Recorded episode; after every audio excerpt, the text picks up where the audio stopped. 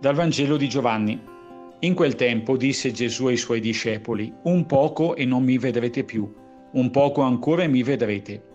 Allora alcuni dei suoi discepoli dissero tra loro, che cosa è questo che ci dice un poco e non mi vedrete, un poco ancora e mi vedrete, e io me ne vado al Padre? Dicevano perciò, che cosa è questo un poco di cui parla?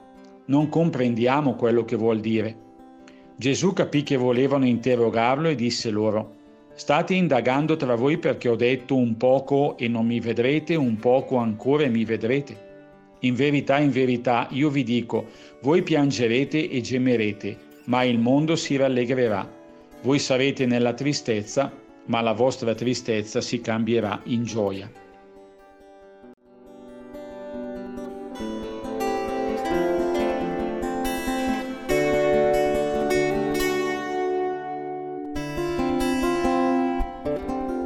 Quando Gesù fa delle previsioni, come accade in questo testo, mi lascia sempre spiazzato e sembra che anche i discepoli lo siano. In realtà spesso un'analisi superficiale di quello che Gesù dice non porta a una conclusione chiara.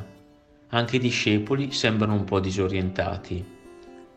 A voler ben vedere però, Gesù parla di scomparire e poi riapparire, ma non parla in modo preciso del tempo, sembra volontariamente lasciare indeterminata queste informazioni.